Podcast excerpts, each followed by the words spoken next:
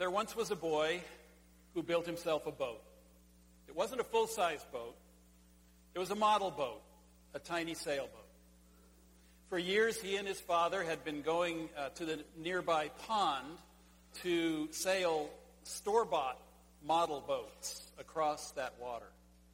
But now he was 10 years old, and he wanted his own boat. So he designed it himself. He went out and bought all the materials with his own money that he saved up. And under his father's watchful eye, he carefully crafted this boat out of wood and canvas and string. And he named it Beauty because he liked how it looked across the water. Every Saturday and sometimes after work, he and his father would run down to the pond and sail that little boat. They watched with joy and pride as Beauty caught the wind and raced across the pond. But one day, a storm blew in. Suddenly, the wind blew especially hard, and before they knew it, that boat was headed toward the far side of the pond where it emptied out into a fast-flowing stream.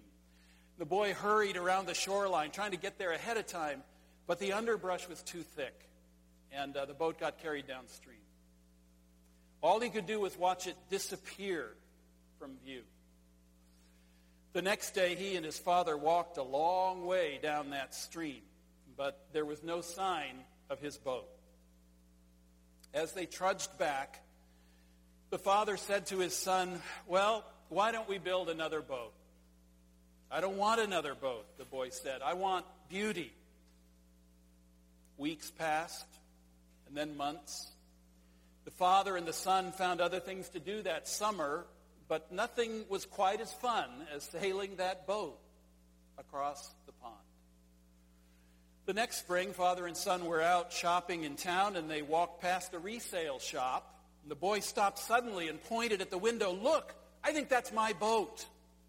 The father leaned in and looked and said, uh, I don't know, son. The boat in the window had been just badly broken. It was painted a dull gray color. The hull was cracked. The sail was torn. There were pirate flags stuck on top. But the boy insisted, that's my boat. So they went inside for a closer look, and sure enough, there were the letters B, E, A. It was, they could just peeking through that chipped gray paint. I knew it, he said. It's beauty.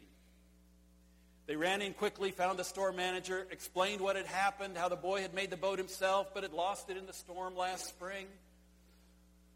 I wouldn't know about that, the store manager said. All I know is that it's got a price tag on it now.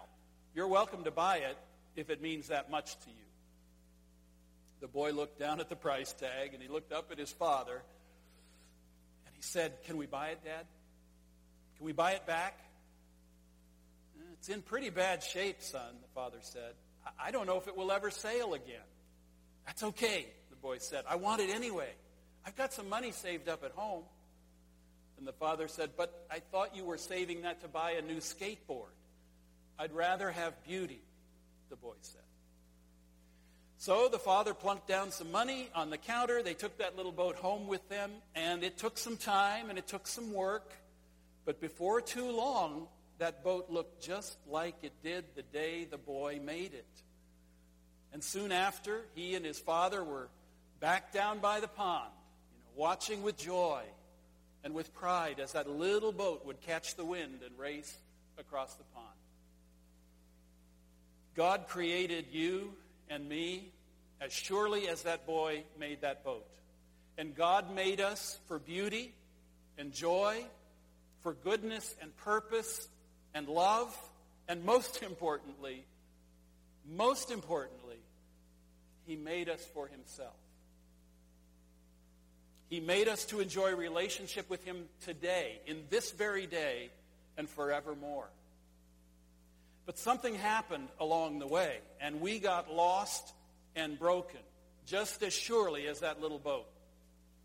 And our relationship was ruined by our sin our rebellion against God, our going our own way instead of His, our foolishness, our recklessness.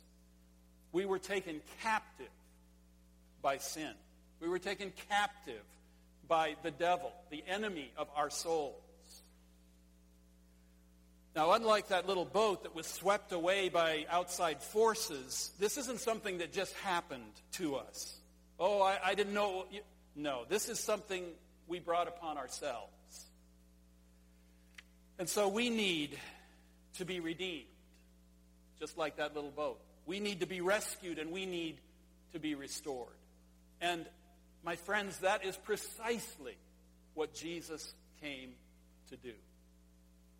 Today, we're kicking off a new school year, a new ministry year, and we celebrate this every year, but this year is a little bit special because today we're rolling out a new vision and a new mission for the future of our church, our life together. And we talked about this at our congregational meeting earlier this morning, and we'll keep talking about it Come on out at 9:30. We're going to pray about it next week, and we're going to talk about it the week after, and we're really going to try to put flesh on this. So this is an exciting day. It's an exciting day for, for New Life Philadelphia. I mean, it's an exciting time. Any anytime a church says we want to renew our sense of calling and what vision does God have of us? What is His mission for us? And to, to, to grasp for that and, and, and, and seek after that. And that's where we are today. I'm going to talk about that in this message. But first, let's go back. Let's go back into the scriptures. And shortly after the death and resurrection of Jesus, the apostle Peter was invited to a man's house to talk to him about Jesus, about the Christian faith. And that, that man's name was Cornelius. He was a soldier in the Roman army. He was not Jewish, but he was what was called a God fearing person. And that meant that he was a Gentile. He followed the moral code of the Jewish law, but not the dietary and the sacrificial laws. Well, one day, Cornelius, he was seeking after God, and he had a vision in which an angel told him, in effect, if you really want to know what life in God is about. You need to talk to a man named Peter. Well, the angel told him where Peter was. So Cornelius sent some of his men over to Peter's house, and they came to Peter's gates. And they stopped there and they started calling for Peter. They didn't know where he was, but they, there, there they were at the gates. Peter heard them and he came down to greet them, and he, Peter went with them to Cornelius' house, and he told them all about Jesus. The gospel was breaking through. Gospel was breaking out into the nations.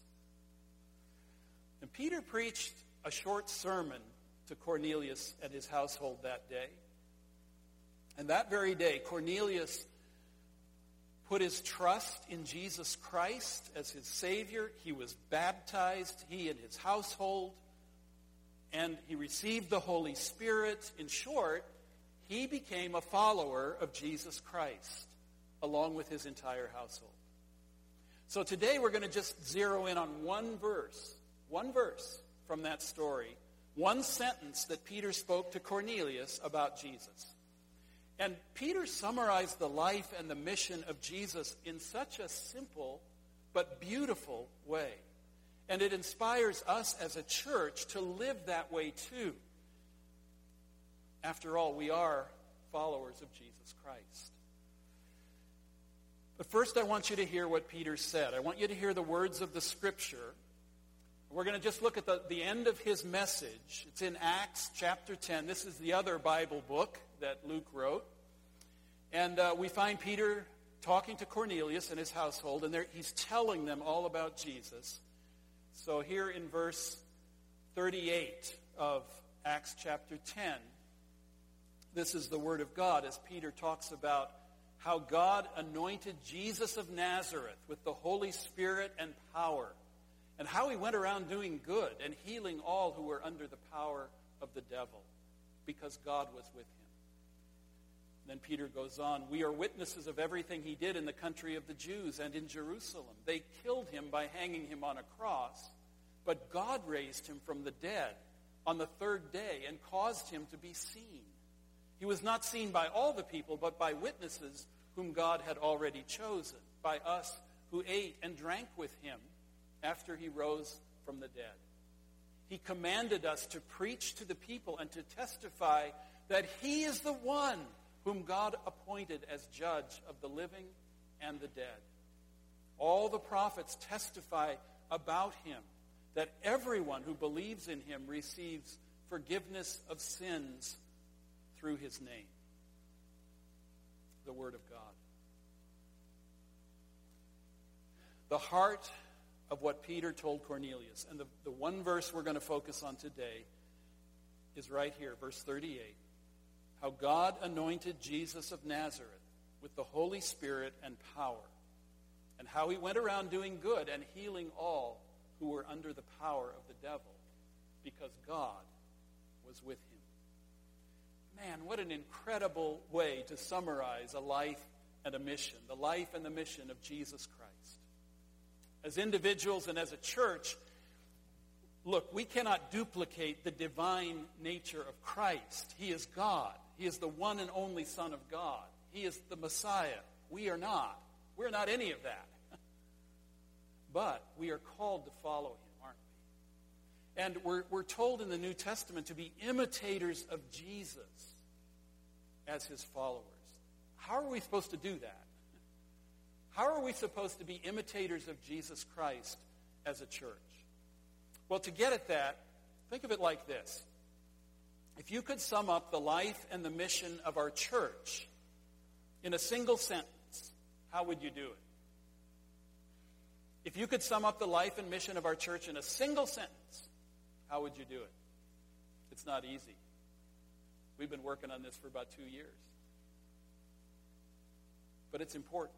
So here's how we're trying to do that in this new vision for our church going forward into the future that God has for us.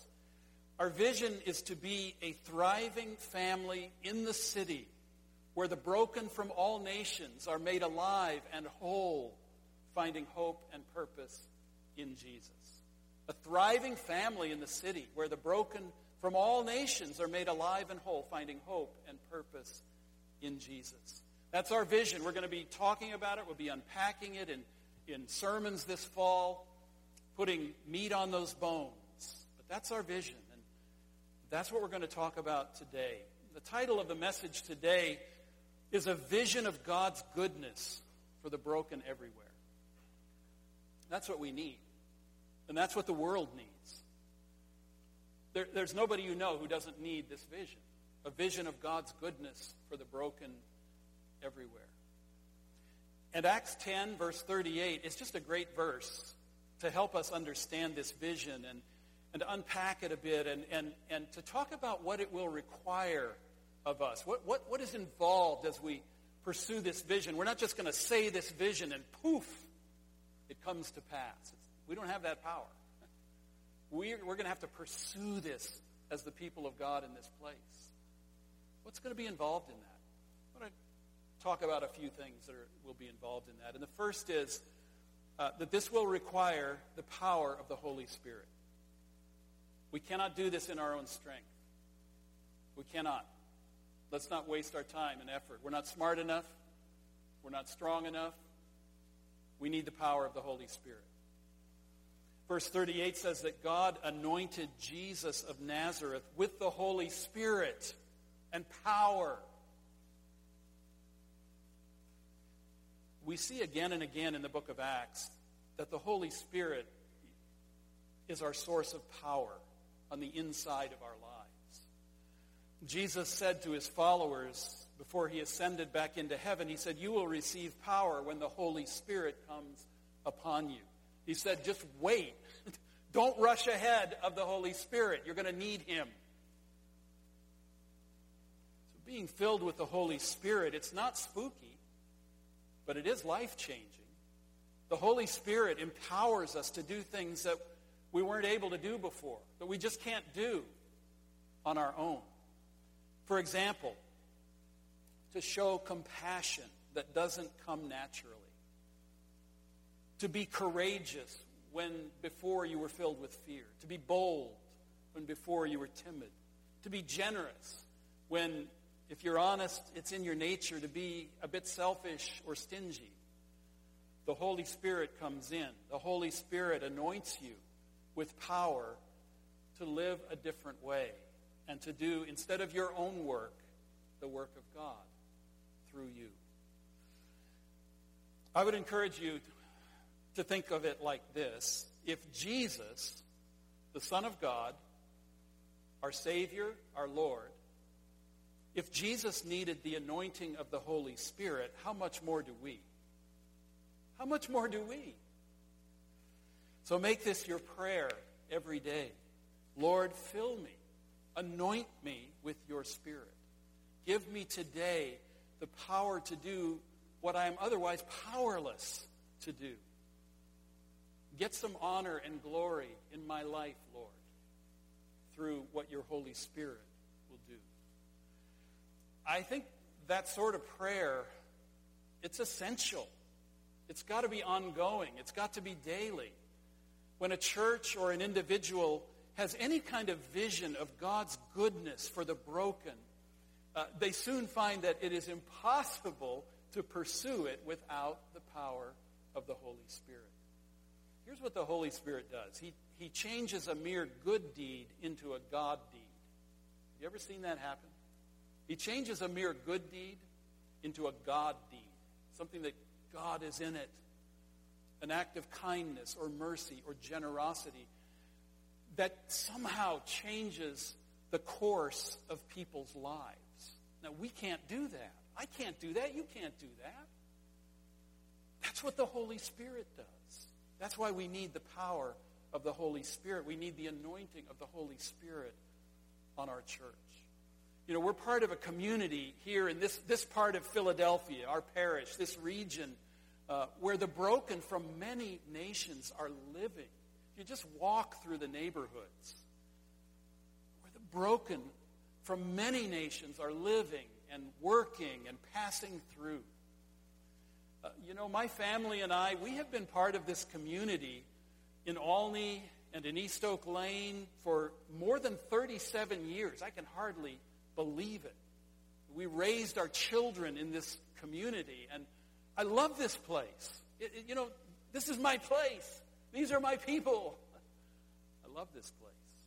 And I, I'm so thankful that God called me to this place. Because it's a place it's a, it's a place where I've come to see how we, we the broken, we speak to the broken. We speak heart to heart. We speak eyeball to eyeball. We stand on the same ground. The broken speaking to the broken about Jesus, who meets the broken and makes them whole and gives us life. It's just, it's just amazing. And one of the things that we want to do, we, we want people to know that they matter. People are living in a world increasingly where they get messages of all kinds that they don't really matter. And so one of the things that we're saying as a church is everything that God does, everything that we do, it's because you matter to God and to us. That's, that's the new motto of the, our church. You'll see it up on the banner here. We want people to hear that. We want them to hear this, this open-ended statement. Because you matter to God and to us, it, it, it invites a, a conversation. It invites a relationship. It invites interaction. And we're going to need the Holy Spirit to carry in our hearts what God has in his heart, that people matter to God. People matter to God. So we want to be saying to people, it, it's all because you matter to God and to us. We need the Holy Spirit. Second, this vision, pursuing this vision, it's going to lead us into a fight for the broken. A fight for the broken. Notice verse 38 says, He, that is Jesus, went around doing good and healing all who were under the power of the devil under the power of the devil. Those are strong words, folks. Strong words. Needing to be healed. People broken by sin, by oppression, of all kinds, and all kinds of chains and bondage. Who are these broken people? And where are they? They're here. They're here. We are the broken. And they are all around us. Everyone you know, everyone you will ever meet is broken in some way by sin, in some kind of oppression and bondage, and needs to be made alive. Needs to be made alive and, and made whole. That brokenness made whole in Jesus Christ. That's what he came to do. He was on a mission, and he accomplished it. And we're here today because of that. So when I talk about a fight for the broken, I'm talking about a fight for all of us, a fight for our lives, a fight to be made whole and holy in our church, but also a fight for lives in our community. You know, Jesus went around doing good for the broken, making them whole. So I think you can see I'm not talking about some kind of shallow, um, surface level do goodism. I'm talking about spiritual warfare. So we need to gird up our loins, talking about spiritual warfare. This is not like falling off a log, this is like a fight. And that fight breaks out whenever the gospel encounters brokenness. Spiritual warfare.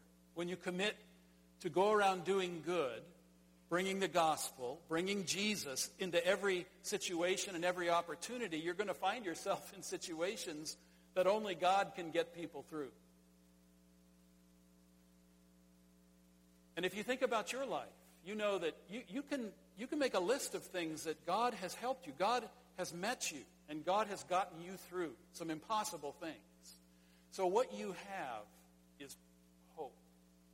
You've seen God do it. You've experienced God doing it in your own life, in dealing with your own sin, with your own brokenness, that ongoing thing that the Holy Spirit does. So you've got some hope. And you can bring some hope that you've received, you can bring that to others. You know, people are going to come into your life who are under different kinds of oppression. It might be financial oppression. Maybe you can help them out, but it might mean that you're going to have to get honest with yourself and with them about your own brokenness. And it might mean that you you might have to spend a little less money on yourself. There's a cost. People will come into your life who are struggling with depression or loneliness or grief or shame. And you may have an opportunity to love them and help them. But it might mean that you'll have to get honest with yourself and with them about your own brokenness. And it might mean you might have to let go of some of your free time. There's a cost to it. If you've been there yourself, if you've honestly faced your own brokenness, well, you know something about the goodness of God to you. It wasn't something you could deserve or command, but God was good to you. Man, you got, you got hope. You got a message. You can bring that same vision of the goodness of God to others, that same hope that has come to you. There are going to be times when you have the opportunity to love people and help people who have gotten themselves into to destructive and dangerous situations. And I know the temptation at that point is to say, good luck with that. I'll see you later. I hope it works out for you. I'll be praying for you. But if you've been there yourself, if you have walked in brokenness, in the darkness, if, if you have taken an honest look at your own sin, if you've been there, and you have received the mercy of God in Jesus Christ, man, oh man, you become committed to bringing in the goodness of God at every turn because that's what makes the difference. And that will enable you to stand with others in their darkest moments and, and help them walk. You walk with them through what feels like the valley of the shadow of death. You know, if we make it our mission to go around doing good in the name of Jesus, in the power of the Holy Spirit, hey, from time to time, we're going to find ourselves in a tight spot. You know what I'm talking about? You ever been there? We're going to find ourselves in a tight spot, a, a, a spot we didn't know how we got into it, and we don't know how to get out. So I want to make it plain that this is not a Pollyanna sermon about let's all do good and be nice to each other. It doesn't work that way. A commitment to follow Jesus in going around and doing what is good is not for the faint of heart. And that's why we're in it together. And that's why we need the Holy Spirit. It requires courage because, you know, sometimes you come, you, you just come face to face with, with darkness and with the prince of darkness. And sometimes that darkness is within you, and sometimes that darkness is in someone else's life, but you know it when you see it. You know it when you feel it. And only the Lord can deliver the broken from their darkness. That's what he came to do. He's the light of the world. And the darkness cannot overcome the light. It's as simple as that The question is, will we believe it? Will we act on it? Third, this will make it clear that God is with us. Look at verse 38 again. He went around, Jesus went around doing good because God was with him. It will be a failure if people come and go and say, hmm, pretty nice bunch of people, they've got their problems and they never saw anything that told them that God was with us. we can't let that happen. We have to be dependent upon God. We have to let them know that it's not us who make the difference, it's Jesus who makes the difference. It's God. We want people to know that God is here, that God is among us. It's not about us, it's about Him. So important. When you walk with a God who is good, it's you, you find this just working in your spirit. You know, it, you, you find yourself drawn to wanting to be an imitator of your Lord and Savior and to, to, to do good to others. You want to help others. You want to love others as you've been loved. Jesus put it like this. He said to his followers, freely you have received, freely give. Have you received anything from the hand of God? Somebody say yes, please. If you have. that was not a rhetorical question. I hope we've all received some things that are so precious to us. Forgiveness, fellowship with the living God and with each other, mercy. Boy, have I needed mercy. Grace. Boy, have I needed grace. Truth. Boy, have I needed truth. These are precious gifts freely. I didn't, I didn't earn them. You didn't earn them. We had nothing to commend ourselves to God to say, you, you must give me these things. No, never. Impossible.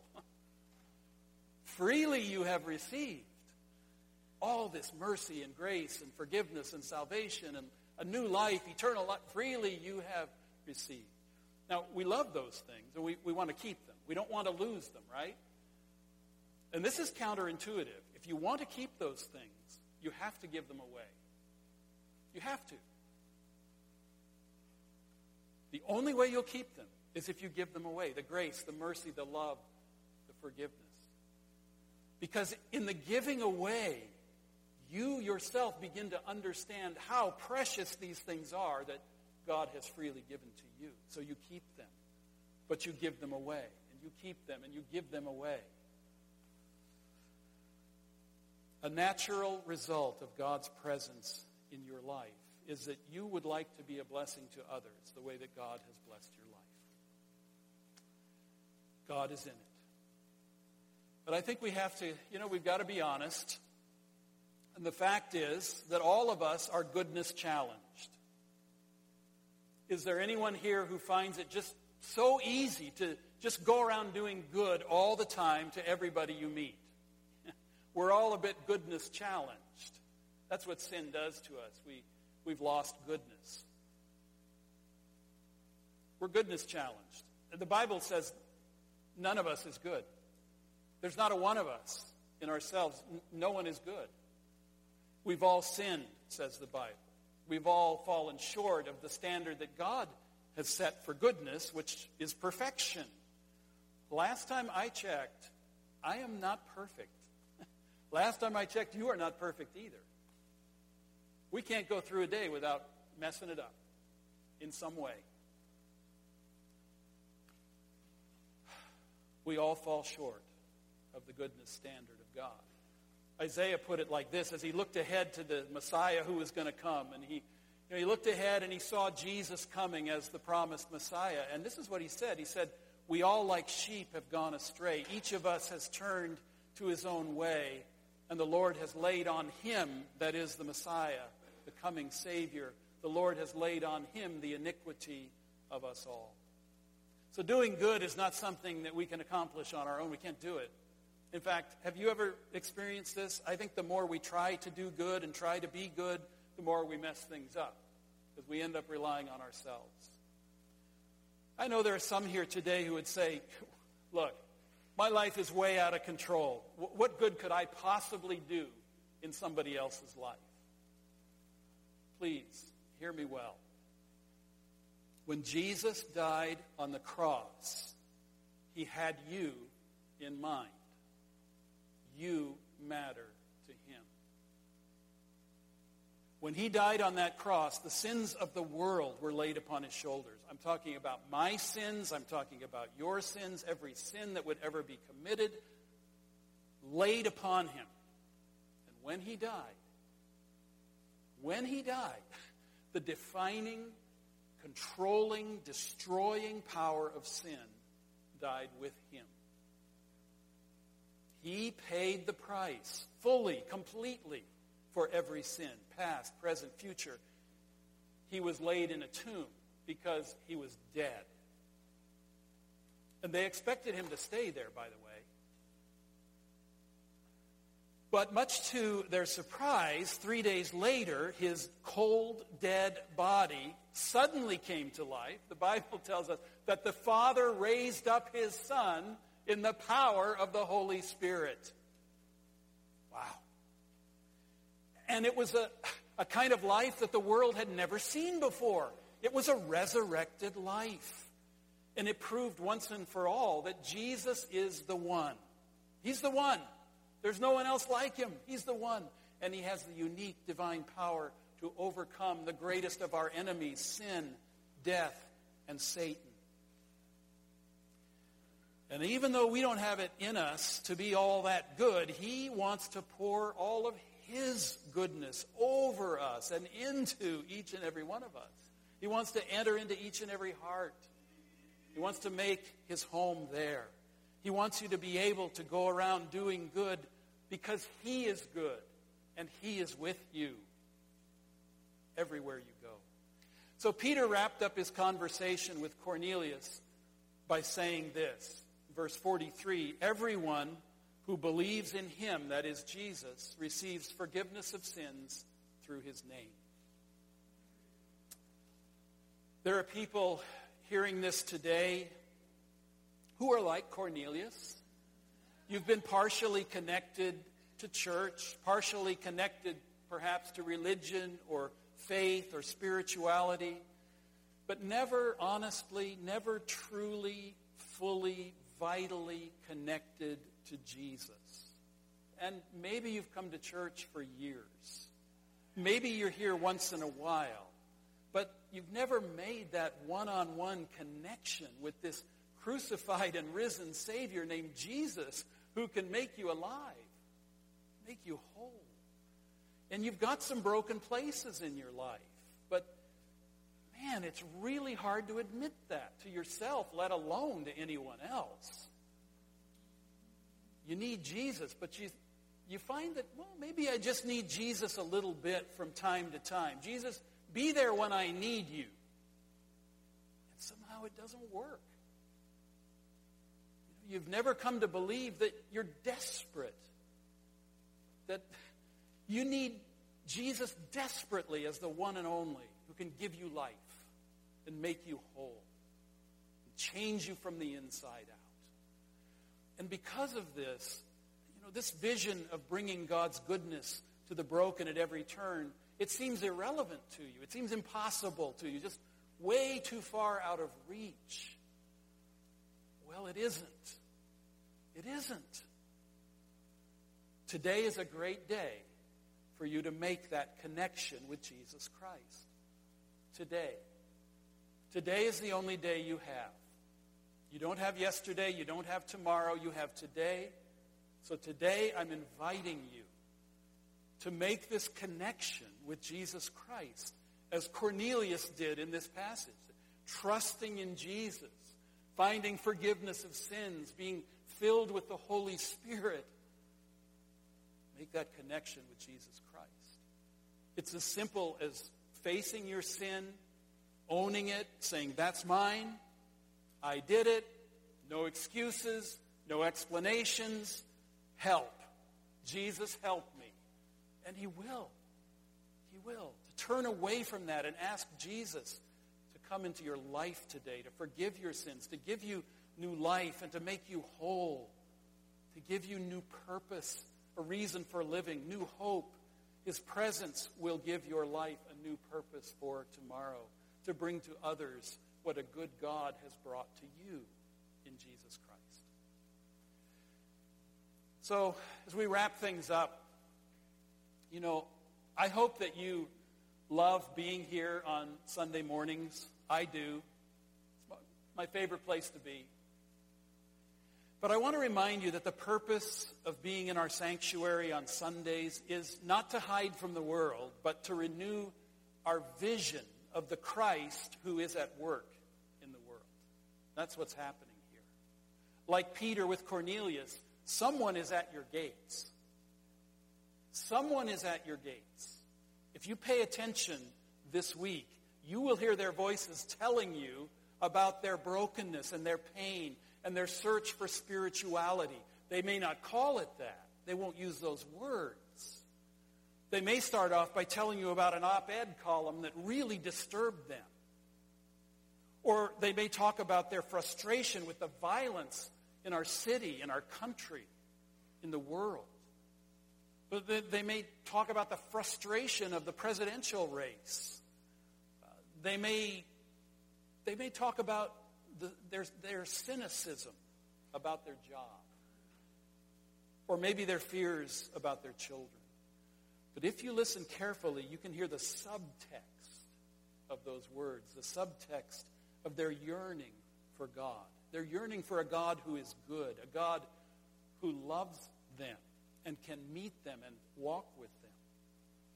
And this yearning is already a prayer. God is stirring it up. God was at work converting Cornelius long before Peter got there, right? So God is at work converting lives in your world, and he wants you to be part of it. So someone is at your gates. Someone is at your gates. Maybe your colleague, or a fellow student, or your neighbor, or a relative.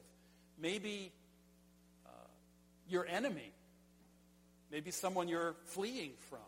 But somebody is at your gates. Maybe someone you will meet this week, probably sent to you by God. Are you ready? Do you have a vision of God's goodness that you can share? Someone is at your gates. Amen? Amen. Let us pray.